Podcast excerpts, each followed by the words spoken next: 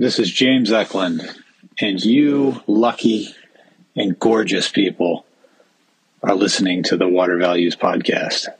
The Water Values Podcast is sponsored by the following market-leading companies and organizations. By Black and Veatch, building a world of difference.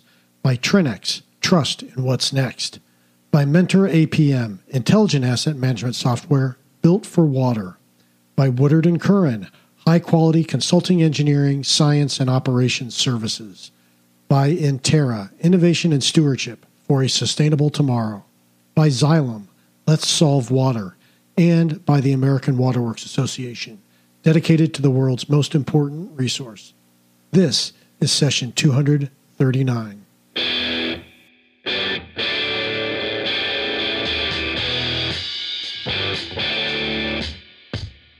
Welcome to the Water Values Podcast. This is the podcast dedicated to water utilities, resources, treatment, reuse, and all things water. Now here's your host, Dave McGimsey. Hello and welcome to another session of the Water Values Podcast. Daughter said, my name is Dave McGimsey, and thank you so much for joining me. Well, I hope everyone is having a great summer in the Northern Hemisphere and a great winter down in the Southern Hemisphere. Well, apologies that I forgot to mention in my sign-off uh, during the last episode of June that I took a summer hiatus for July. Uh, I guess I was just too excited to take that, uh, that month of July off and enjoy the summer, so apologies for that. Regardless, we have a great show for you today as Olga Morales-Pate joins us to discuss her work at the Rural Community Assistance Partnership, or R C A P for short, and she is the C E O at R C A P. And Olga gives an absolutely terrific interview that offers some very incisive insights into small systems and the challenges that go along with those smaller systems. So stay tuned. We've got a great interview with Olga Morales-Pate coming up. Well, as you know, we always say thank you to our awesome sponsors at the top of the show.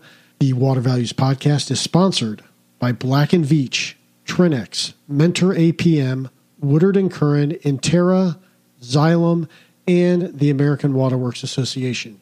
That, my friends, is a terrific collection of impactful companies that have decided to support water industry education and thought leadership by sponsoring this podcast.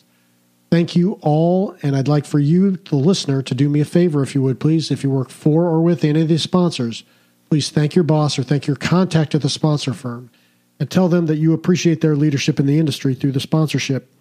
That simple little note of thanks will go a long way, believe me. And as long as you're letting the sponsors know you appreciate their support of water industry education and thought leadership, why not leave a rating and review on Apple Podcasts, Stitcher, CastBox, or whatever other podcast directory you're accessing the podcast on? It would greatly be appreciated and, of course, helps others find out about the podcast. And also, please don't forget to subscribe to the podcast. Well, before we head on to the interview with Olga, let's get to our Bluefield on Tap segment with Bluefield Research's Reese Tisdale. So take it away, guys. Well, Reese, welcome to another Bluefield on Tap. It feels like it's been a while. How you been? Well, it's summertime. I know how you like to relax during the summer. So uh, it, things are good. Things are good. Um, you know, it feels like it's going fast and furious, but hey, that's the way it goes. Yeah. If only the summer had been relaxing. Um, so it's it's been a couple months since we talked, since we had you last on for the June release of uh, the B O T episode. So what have you got for us this week? You know, what what's big in water uh, as we turn the calendar over to August? Well, I mean, um, there's always something happening, uh, as we know. But um, one of the things I thought that would be of interest to you and your listeners is the three M settlement uh, regarding P FAS and its obligations. While they haven't admitted that they did anything wrong, they've seemed to have settled for about ten and a half to twelve billion dollars in not only the state of South Carolina, so. Uh, which is where I'm from. So, and actually I know the judge who presided over the case, but, um, yeah, it's, um, interesting to see that that's happening there. It looks like there's going to be some movement going forward in P FAS treatment.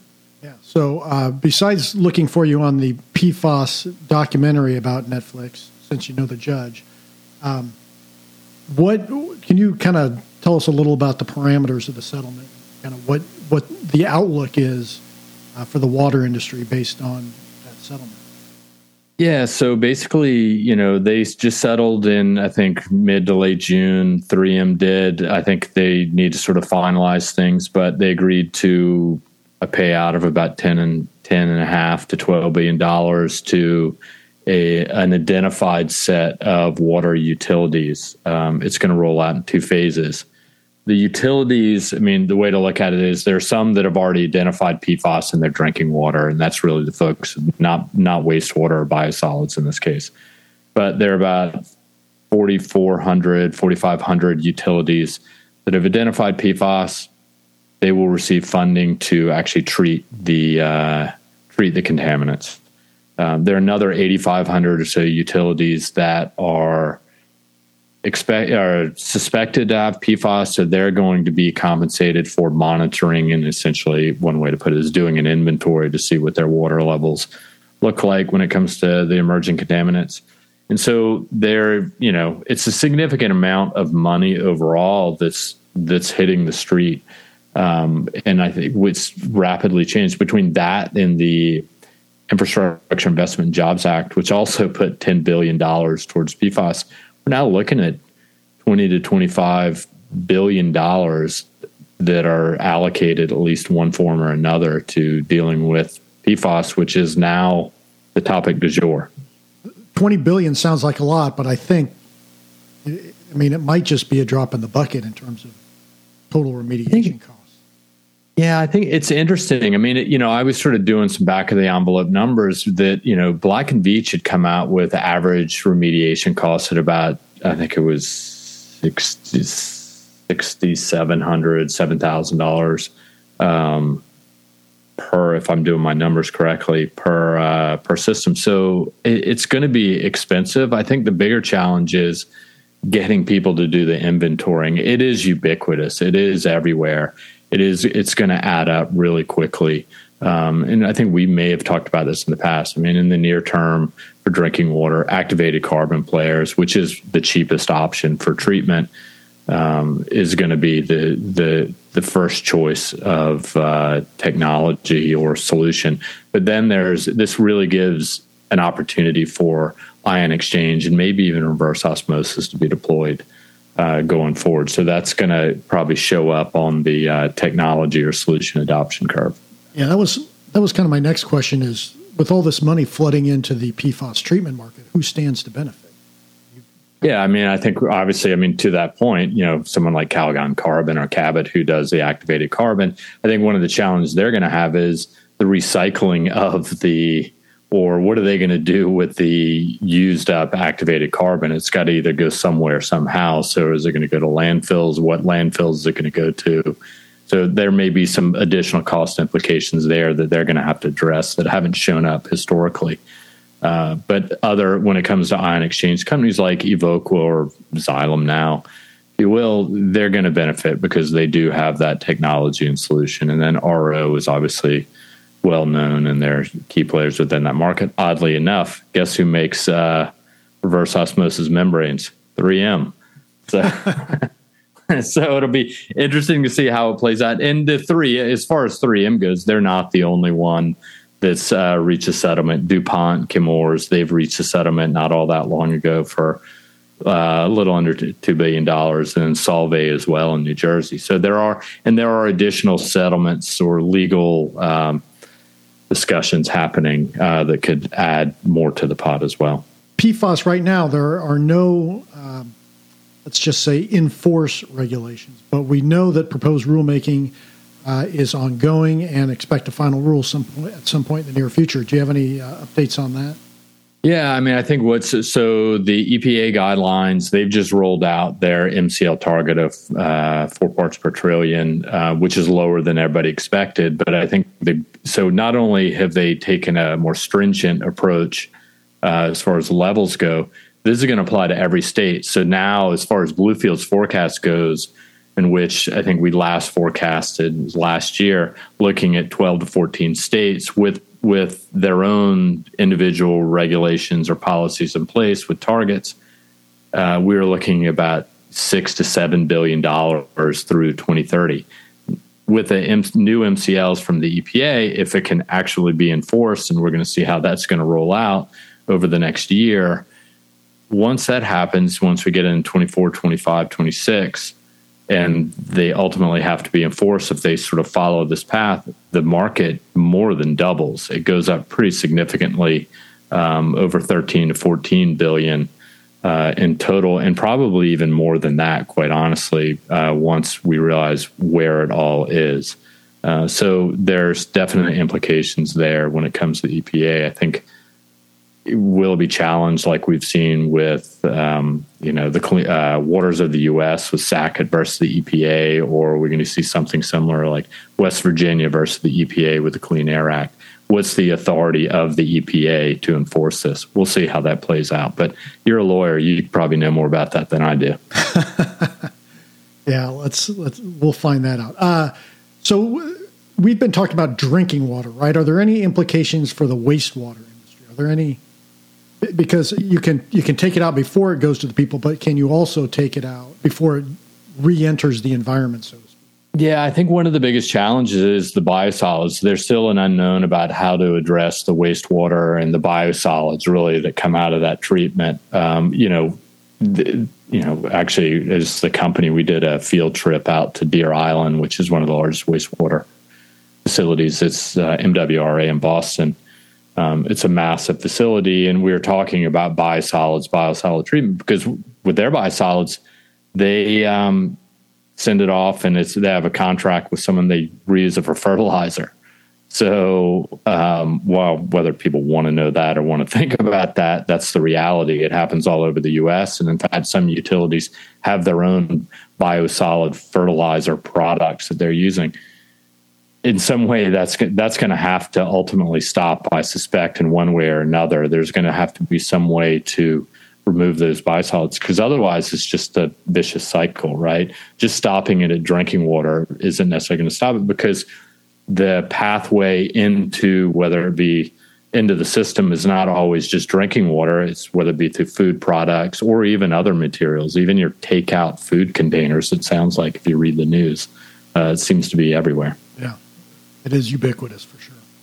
Well, Reese, as always, great information and great catching up with you again after a nice summer. We'll talk to you soon. Thanks so much. All right, Dave, this is great. Good to see you again. As always, great information from Bluefield Research and Reese Tisdale. Now it's time for the main event, the interview with Olga Morales-Pate. So let's get that water flowing. Well, Olga, welcome to the Water Values Podcast. Great to have you on. How are you today? David, thank you for the invitation. What a great opportunity. I'm doing wonderful. Really excited to have the opportunity to chat with you. Yeah, I, I, I'm very much looking forward to our conversation today. Uh, for starters, could you please give us a little on your background and how you came to the water sector? That's a great question, and I really love to talk about that. You know, I, it's a long history. I've been in water for over twenty years at this point, and it started back in a chemistry lab. I come from the state of New Mexico, and uh, New Mexico first um, assumed primacy of the Safe Drinking Water Act back in the early nineties, and I was working in chemistry lab and was able to work with the lab to set up the uh, certification, or to, to obtain certification to attest for the safe drinking water requirements, um, on, obviously on water sampling. From there, I moved to the state. I was a regulator for drinking water systems for a number of years, and then realized that, you know, I was not very effective at writing compliance letters to communities. It was really not getting to, to results, in my opinion. And um, somehow I learned about R C A C, which is the Western R C A P, and uh, ended up working with them. I was supposed to try it out and see if I liked it. Well, I'm still here twenty plus years later, and I'm still liking it, and I'm still finding out great things about it. So that's how I have um, established a twenty plus year career in, in water, and still loving it. That's great. That's awesome. Uh, can you talk a little about what, give us a, give us a, a now a thumbnail on what R C A P is and what it does? Definitely. So R C A P is, um, it's a wonderful place, obviously. Um, R C A P is a national nonprofit made up of a network of nonprofits, regional. It's a total of six regions that we are, you know, including R C A P, that we're the seventh.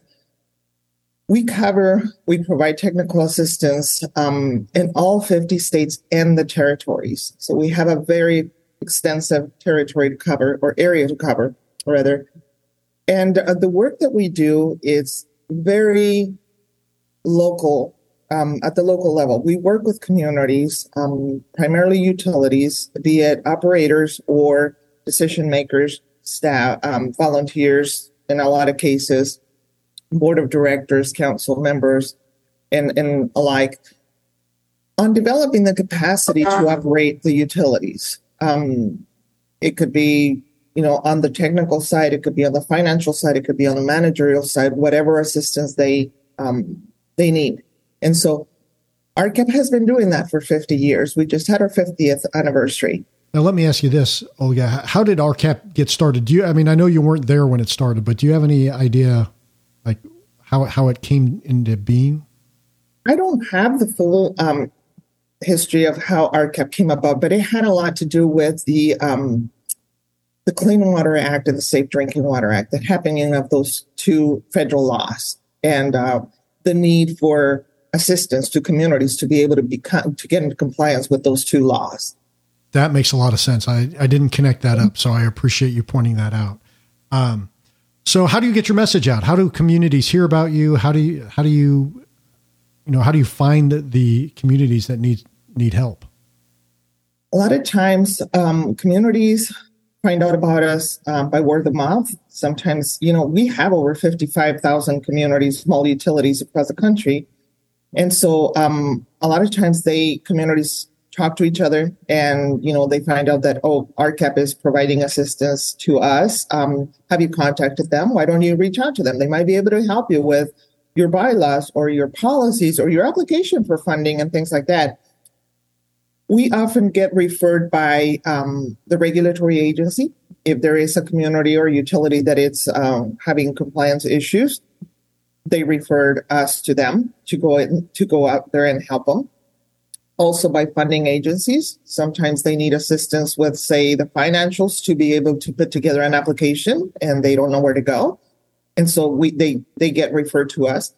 The um, the assistance that R C A P provides is very holistic in nature on not only the utility side, but primarily on the utility side.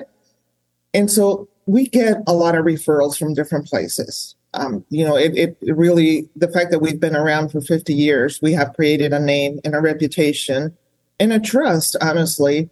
We have earned the trust of these communities. And so our name gets around quite a bit.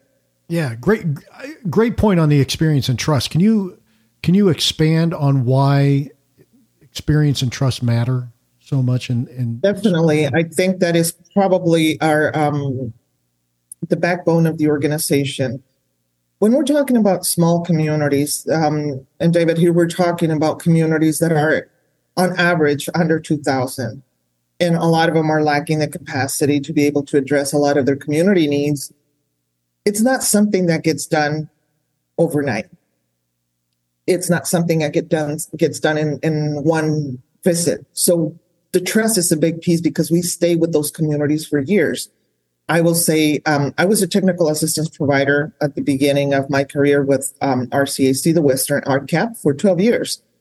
And I worked with a lot of the same communities um, over the years. And so one of the things that you have to keep in mind here with the kind of work and the, the audience that we that we work with, they're volunteers. These are community volunteers that we're talking about. And so they're not in the utility business. They're not utility professionals. So it takes a lot of time and a lot of hand-holding to get them to where they need to get. It, be it a project or be it a compliance issue, whatever the case might be, it's a time. It, it's a, it's a, for them is an investment of love and commitment to their community.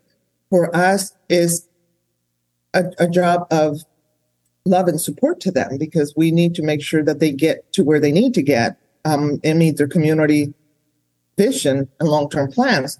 So it doesn't happen overnight. So we do have a lot of experience doing that and staying with communities through as many challenges and they as they have. Sometimes we go into a community and we find, um, you know, a, an entire board, brand new board that has, you know, just kind of happened to be recruited into the utility. And the next time we go, we lose three, we lose two, and then we start again. So we do that a lot, you know, un- unfortunately, because we're not talking about professional, like I said, professional um, utility staff and, and operators and decision makers. We're working with a lot of volunteers that are doing this in addition to, you know, having a regular job or whatever else they have going on in life.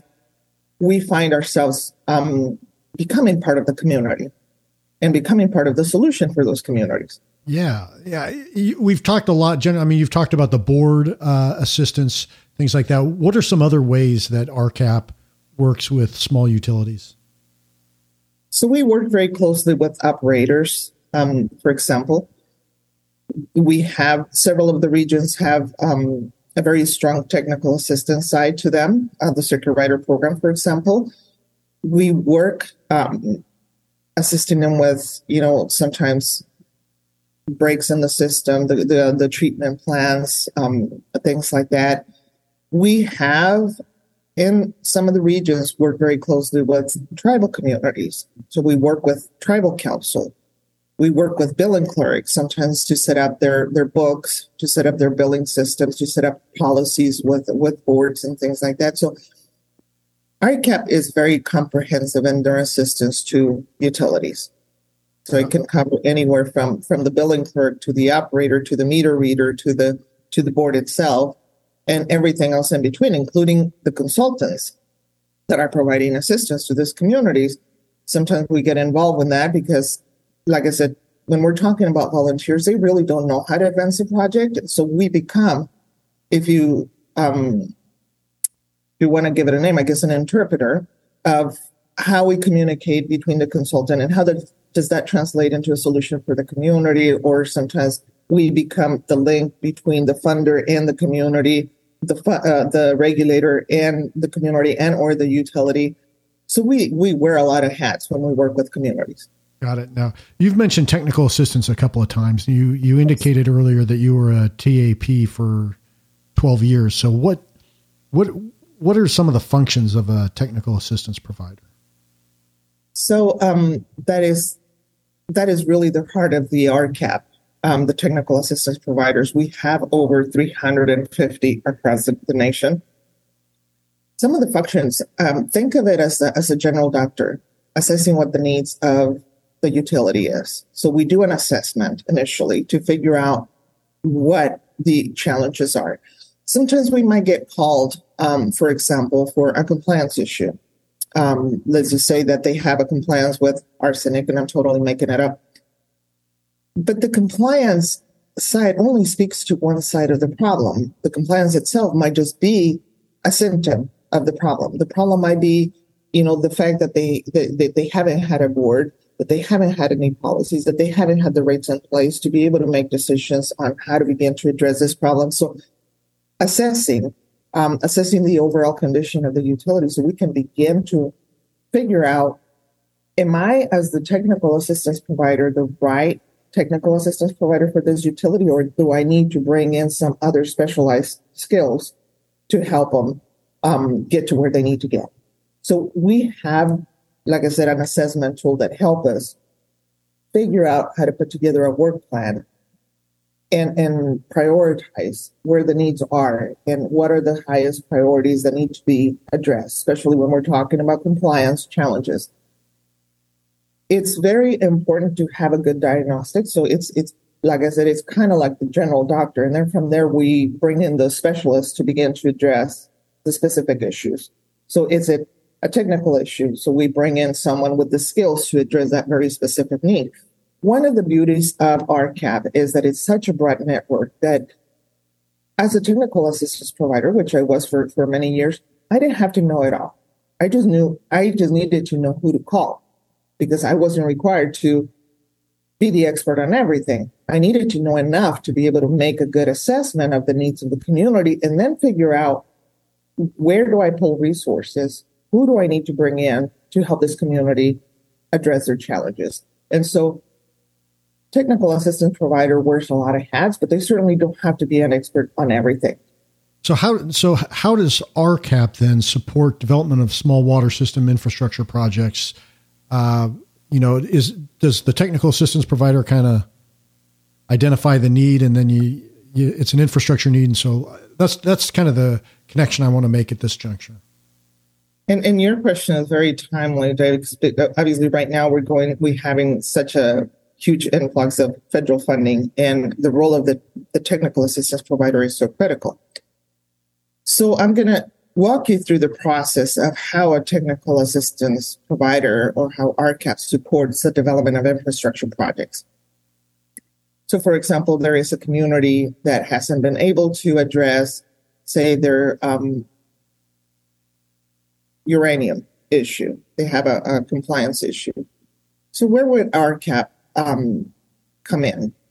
So R C A P would then begin to have the conversation with the community about where are they in the process? Because right now we're getting contacted a lot by communities that are hearing about all this federal funding, but what are the needs are they, they're trying to address? So this is, this, that's part of the initial conversation. Like, what are you trying to address? What are the needs of the utility? Where are the needs of the community? From them, we're, from there we figure out, do they actually have a project identified? Or do we need to help them with that? It can be as, as early as begin to identify what the project is, what the need that the project is trying to address.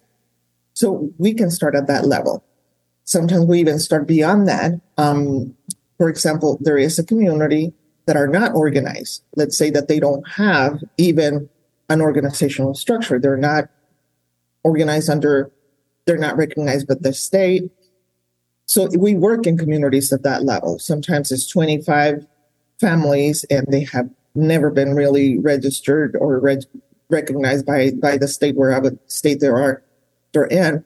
We might be able to help them with that part, getting them organized, um, getting their, their corporation documents in place, getting them registered with the federal government to make sure that they are able to receive federal funds. So it really depends on where they are. So it begins from that point. And then from there, we start looking at financials. Do they have to have, do they have anything in order? Do we need to help them put together, let's say, a, a budget, an operational budget, an operating budget to figure out, because that's going to help them qualify for either grant or, or, or loan. Um, so there's that piece too. You know, where do they live? Um, where do they fall in the um, in the census tract? Because that's also going to determine the M H I. Do we need to do an M H I survey to make sure that they qualify for more grant versus loan? We do a rate analysis to determine, once the project has been identified, how much can they actually afford? Is this project affordable, or is it going to, you know, bankrupt the community?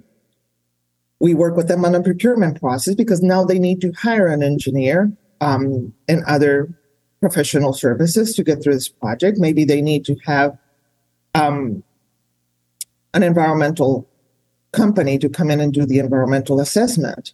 There are certain requires that requirements that need to be filled out. So we go through a checklist of things that they need to complete to help them get through the application. Let's say that they were successful in securing funding from federal or state, whatever the case might be.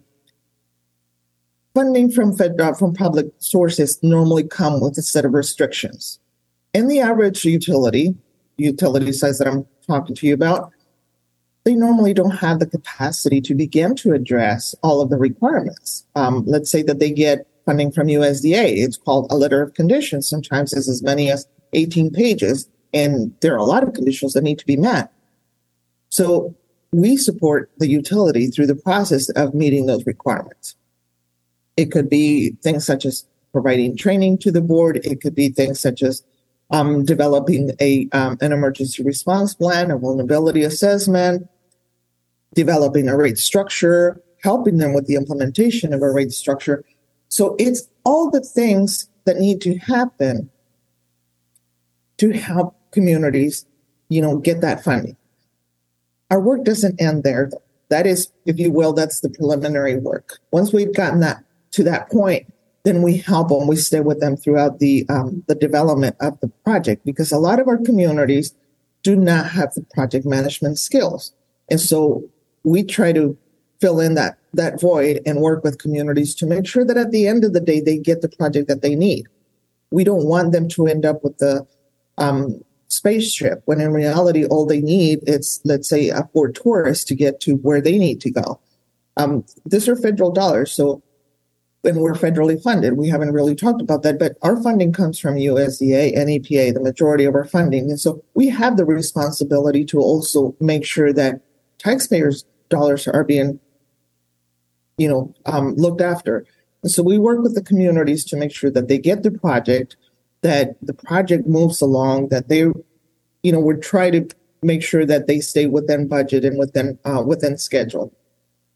So that's that's another very important function. And then on the back end of the project, David, what we also do is make sure that they are actually able to operate this new investment. Can they operate it? Can they own it? Can they afford it? What are the things that they need to put in place to make sure that all of those things are there and they actually be, that are they are actually able to address the problem that was identified maybe three years ago, maybe four years ago, whenever that was? Are we actually able to walk away and say, we did what we were tasked to do? And so we are involved with communities and supporting them through the um, the entire infrastructure project, from pre-development, development, implementation, and all the way to completion. Yeah, you'd you'd mentioned that, you know, sometimes communities don't have the capacity to take right. take on the projects, and they may not might not have the capacity to. to operate the project once it's in place. Why is, what is the struggle, or why is it so difficult to develop that capacity in smaller, um, uh, smaller systems? It is very difficult because of what I, um, you know, what I said earlier about sometimes you lose the staff that you're working with. Sometimes you lose the board members that you do, you started the work with, um, you, because these projects take a long time. And so people move on, you know, things change. So developing the capacity, it's, it's very difficult. But I think that one of the main challenges that small utilities have has to do with the lack of economies of scale. And what I mean by that is, is that our, unfortunately, our small utilities become the training ground for, for operators. For larger for larger utilities, so they're constantly losing um, operators to a larger u- utility. It's not uncommon. So, you know, they, they stay with a small utility for one or two years and then they move on. And you cannot blame them for doing that. You know, larger utilities are obviously going to be able to offer them higher salaries and benefits, which a lot of our, our, our small utilities are not able to.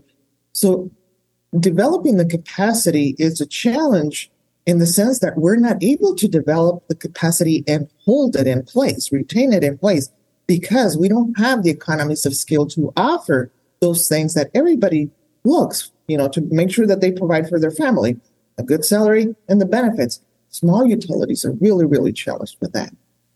Yeah. So how does regionalization play in? Uh, I mean, do you look for efficiencies between, you know, pro, you know, systems that may not be interconnected but are proximate or close by?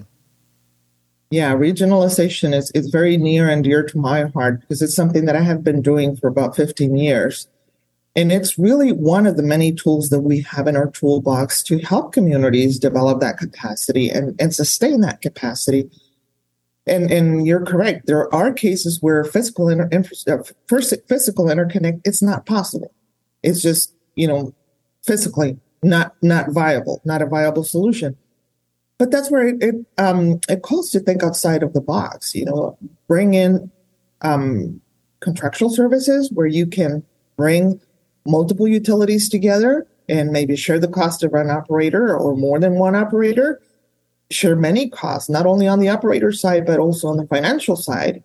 Um, sometimes we work with communities to buy, for example, say metering program or say metering um, software program or billing system or whatever the case might be, so that, you know, we can begin to have some uniformity and redundancy, build in some redundancies and, and efficiencies in, in operating. And so regionalization has the potential to address a lot of this um, very localized needs, but it really boils down to the the the, um, the leadership. Sometimes the leadership is just not willing to to explore that as a as a solution. We one of the things that I am always inviting our technical assistance provider to do, because I did it myself for, for such a long time, is we hold the big picture of an entire region. For example, we know so much about everybody that is within that region, you know, um, where they live, where they work, what the needs are for the communities, how many um, connections they have. Sometimes they we even know what their budget is and what they can and cannot afford. And so sometimes we're the, the catalyst that begins to invite or brings people to to have those conversations about, you know, you all are, there's seven of you and the seven of you are have the same engineer, um, basically same conversation, you know, seven days a week, different meeting. You have the same um, auditor, you have the same accountant, you have the same attorney. And so sometimes it's on us to begin to have that conversation. Sometimes those conversations are very difficult to to engage in. Sometimes communities are not ready, but I feel like we have the responsibility to at least plant the seed. They normally, in my experience, they might come around in a year or two when they realize that, you know, they're out of solutions and they really don't know how, how to do it, how to do it alone. And so they reach out to us to help facilitate those conversations. So regionalization definitely is one of the most powerful tools that we have to help communities achieve sustainability. Yeah. You know, you've identified, Olga, that leadership is one of the challenges. What's, what are some other challenges affecting small systems? Sometimes um, their own mindset. Um, I love rural communities, but there is this um, perceived notion that time sits still in their communities. The rest of the world is trying changing, but their communities are not. And that's not true. I mean, change is happening right under our feet. That's true for all of us. And so embracing change. I think that the opportunity that we have and, and the one thing that we do at R CAP, and sometimes we probably need to do more of, is um, really encouraging those community leaders to to embrace some of that change, as, as uncomfortable as it might be, because what worked forty years, thirty years, doesn't work anymore today. Um, that's definitely one of the one of the challenges that I see, but The, the biggest challenge, well, there are too many big challenges, but I think one of the challenges that we have is um, the regulatory piece. You know, the, the, the regulatory framework that we operate at, at the national level, specifically talking about drinking water, safe drinking water, the Safe Drinking Water Act and the Clean Water Act. Those two um, challenges are very big on small communities because, going back to what I said earlier, the lack of economies of scale. Communities are really, our small utilities are really being challenged to meet all the regulatory requirements, especially when we're talking about volunteers. And so that is kind of a, a scary thing, because we have to think about at what point in time is water not going to be at a time. Um, the cost of treating, um, the cost of sampling, all of the regulatory requirements that might not have a big impact on, say, New York City or some of the bigger, big utility companies in the country. But the impact on those small communities is really, really choking them. And so that is, that is one, in my mind, one of the biggest challenges that we have. Obviously, aging infrastructure. You know, most of the utilities across the country are pushing eighty years, sixty years, um, some of them happened even before the Safe Drinking Water Act, but even those that happened after, we're already, you know, getting close to fifty years. I mean, over fifty years at this point. And a lot of them were put in place by federal grants and federal programs. Well, they have outlived their life expectancy, and the numbers have not changed. When I, what I mean by that is that a lot of the communities have not grown in population. In some cases, we're talking diminishing population. And so it makes it very, very difficult, if not impossible, for us to qualify for funding. The current funding um, requirements and, and expectations are not designed for small utilities. And so we are constantly pushing up that boulder um, or pushing that boulder up the hill. How do we how do we qualify these communities? And that's why regionalization sometimes is really the only thing that makes sense. Or else, you know, the cost of water, it becomes forbidden for them. So, Olga, let me ask you this. Uh, you mentioned change is, you know, or accept acceptance of change and being open to change. What, what how do you see smaller systems uh, and their interface with uh, the increasing role of technology in water utilities? Well, I think we're, it's just like everything else, David.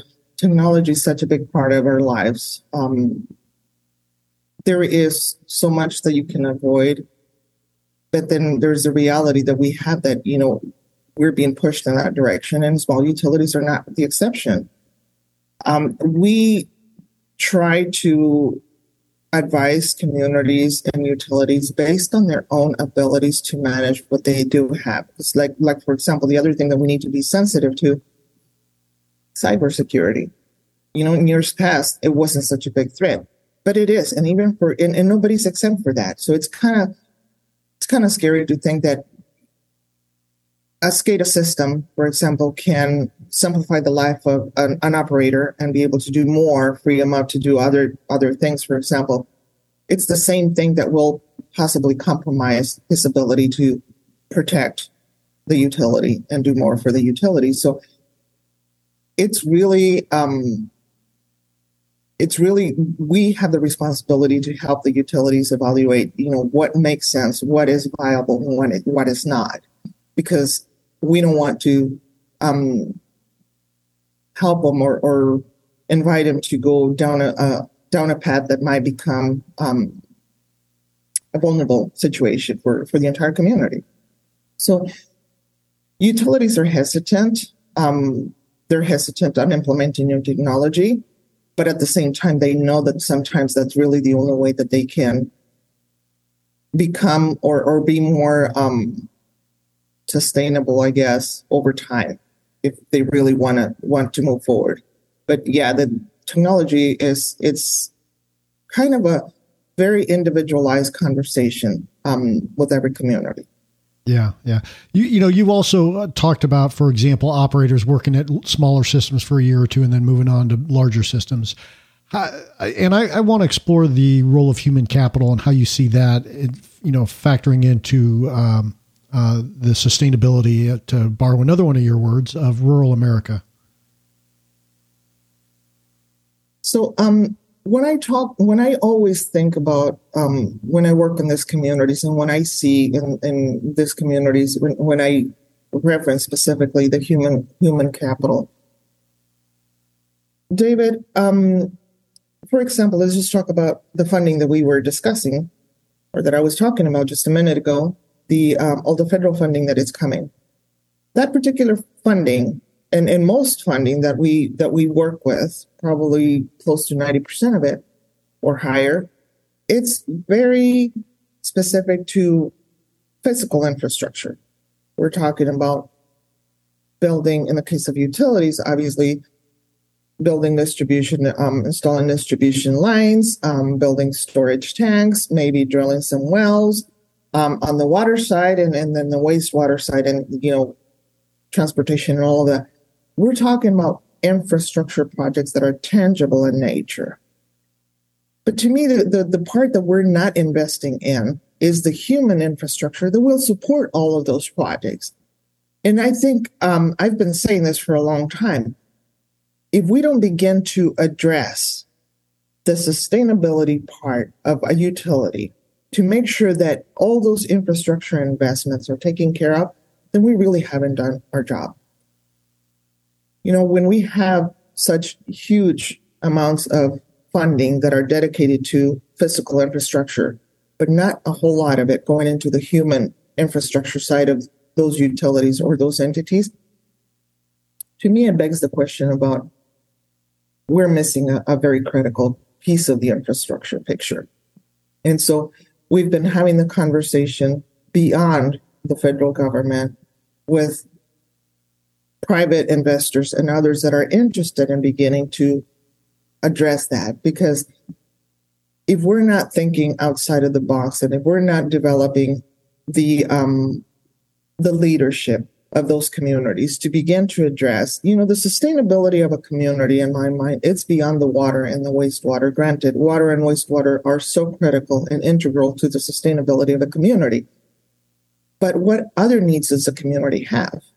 Um, as an example, we can, we can, you know, just reference the, the recent history with pandemic, and I still, we're not completely over that. But a lot of, a lot of people moved back into rural America because they were able to, to work from those communities. When you don't have the infrastructure to support the other needs that are beyond the water and wastewater, and sometimes even that infrastructure is not there, we're missing an opportunity. And sometimes it begins with the vision. It begins with um, dedicating the, the resources to, to develop the leadership, to develop the capacity um, and the workforce in those communities. So to me, the human capital or the human, the investment in human infrastructure, developing the human infrastructure is a missed opportunity. That, that's a that's a great point. Um, we started off today talking about the fiftieth birthday, essentially, of R CAP. And I think your last comment and kind of you, you mentioned vision, that that naturally uh, starts looking to the future. So let let me ask you this about the next fifty years of R CAP. What what's your vision for the next fifty years of R CAP? My vision um, for R CAP, and my vision is it's really it comes together as a result of working in, in, in rural America for such a long time, and rural America being the backbone of America, of the entire country. Is that we need to look beyond the basic infrastructure to be able to create sustainability. We cannot be at the table and have a conversation about sustainability if we are ignoring all the other needs our rural America communities have. And so I see us, R CAP, moving in that space to begin to have more, big, more of the conversation, be part of the um, the conversations around broadband, workforce, economic development, regionalization, leadership, and so many other things that our, our rural communities are lacking. We need to be able to bring solutions and be able to be the resource connector for those communities to really, really be sustainable. Got it. That, that's a great vision. Um, so, Olga, I'm going to give you the floor now if you would like to provide uh, just kind of a, to sum everything up and provide kind of a leave behind message. Well, I'm just like, I, I would like to say that, you know, um, rural America, as I said before, is the backbone of this country. And so we need to invest. We need to um, be ready to support and to make sure that, you know, sustainability really does happen in, in those communities and that they are resilient and that we are there. Um, And when I say we, I'm talking about R CAP and R CAP regions to be able to support those communities and materialize those vision for those communities. So really looking forward to doing more of what we do and expanding our services to be able that our communities do thrive um, through climate change and whatever other challenges they have. So really, really appreciate the opportunity and um, look forward to having people contact um, us through R CAP. Uh, we have our, obviously our website, so please do reach out to us. Great. Is there any other way that for, for folks who want to uh, uh, learn more about you and R CAP uh, that they can use? So for example, what's your website? So we are, we can be found at w w w dot r cap dot org. You can find us there. There's a lot of good material, um, a lot of resource material actually for primarily for utilities, but there's a lot of information about, you know, the work that we do. Our board and and what makes up the great R CAP organization that we are. Terrific. Well, Olga, again, thank you so much. You've been fantastic today, uh, and I really have appreciated your uh, you know your insights and observances uh, concerning uh, rural America, and and you're doing great work at R CAP. So thank you so much for coming on, and we'll talk to you soon. Thank you for the opportunity. All right, bye, Olga. Bye. Well, I really enjoyed that conversation with Olga. She's got a great handle on the challenges facing smaller communities and how those communities need assistance. And I thought her observations on regionalization and human infrastructure in particular were very insightful. And I'd love to know what you thought about that interview. Please check out the show notes page for this uh, information and links on the episode. Just Google the Water Values Podcast, click the first link that comes up. That's our home on the web that uh, Bluefield Research is kind enough to give us. Again, Bluefield Research and the Water Values L L C are not affiliates. We just have a joint marketing arrangement. As part of that, we have a home on the web through Bluefield Research's site. If you still use Twitter, you can tweet it, or if you still use X, maybe you can tweet about the podcast using the hashtag Water Values, and you can tweet at me using my handle at D T M one nine nine three. You can email me at david dot mcgimsey at dentons dot com, and you can sign up for the newsletter at that landing page as well. Thank you again for tuning in, and I hope you make it a great day. Plus, I want to give a huge thank you to our sponsors again. Sponsors of the Water Values Podcast include Black and Veatch, Trinnex, Mentor A P M, Woodard and Curran, Intera, Xylem, and the American Waterworks Association. This show would not be possible without those great companies and industry leaders. And again, thank you for listening and for subscribing to the Water Values Podcast. Your support is truly appreciated. In closing, please remember to keep the core message of the Water Values Podcast in mind as you go about your daily business. Water is our most valuable resource, so please join me by going out into the world and acting like it.